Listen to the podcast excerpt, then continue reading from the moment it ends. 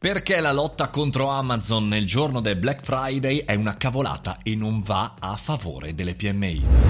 Buongiorno e buon Black Friday a tutti, sono Mario Moroni e benvenuti a Il Caffettino, il podcast di tutti i giorni alle 7.30. Oggi vorrei parlarvi di uno degli argomenti più intriganti e più divisivi, soprattutto di questa settimana.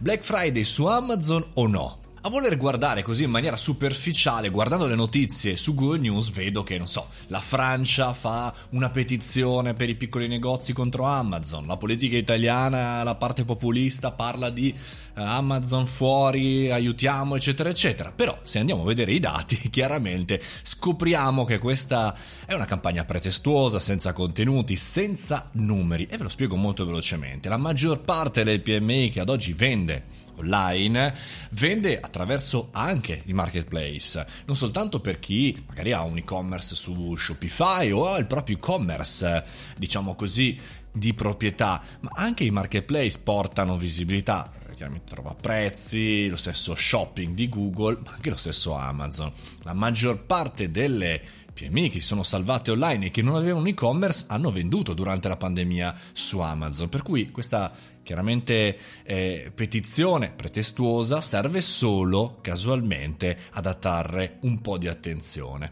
Poi perché, soprattutto nel Black Friday? Allora perché questa polemica non è arrivata negli Amazon Prime Days di qualche settimana fa? Perché? Perché chiaramente ad ora insomma si lavora un po' più a eh, fondo sull'attività eh, più visibile a livello di comunicazione. E poi ancora, ma perché allora tutto questo bailam, questa attenzione verso i piccolissimi imprenditori, i negozianti, non c'è stata quando si trattava di finanziarli, appunto, di aiutarli nel mondo digitale invece casualmente sia la politica italiana che francese hanno tagliato i fondi per aiutare queste PMI nel mondo digitale e nell'ultimo anno non sono state poche, sono addirittura 14.000 PMI italiane per un totale di nuovi 25.000 posti di lavoro. Chiaramente Amazon non è eh, assolutamente solo positivo, anzi, però se lasciamo un buco alla politica che lascia chiaramente alla società privata, in questo caso una società privata americana,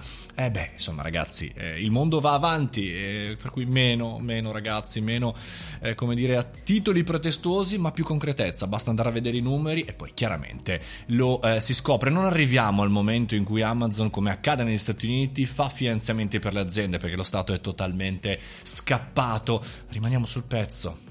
E poi ancora la classica domanda che arriverà, sono sicuro nei commenti, è ma è obbligatorio quindi stare sul digitale per, fare, per lavorare? Ragazzi, siamo a fine 2020, inizio 2021, sì, è obbligatorio avere una presenza online, per cui non rompeteci le scatole, se non volete comprare su Amazon comprate dove volete, questi sono i numeri e dobbiamo cercare un'alternativa e l'alternativa possono essere le PMI se aiutate chiaramente da tutto lo sviluppo italiano e non soltanto quello economico. E con questo concludiamo il caffettino di oggi e si conclude anche questa settimana. Ci risentiamo lunedì alle ore 7.30 e mi raccomando, in questo Black Friday Amazon sì, Amazon no, ma acquistate responsabilmente, che poi il mese prossimo voglio vedere il 15 il mese.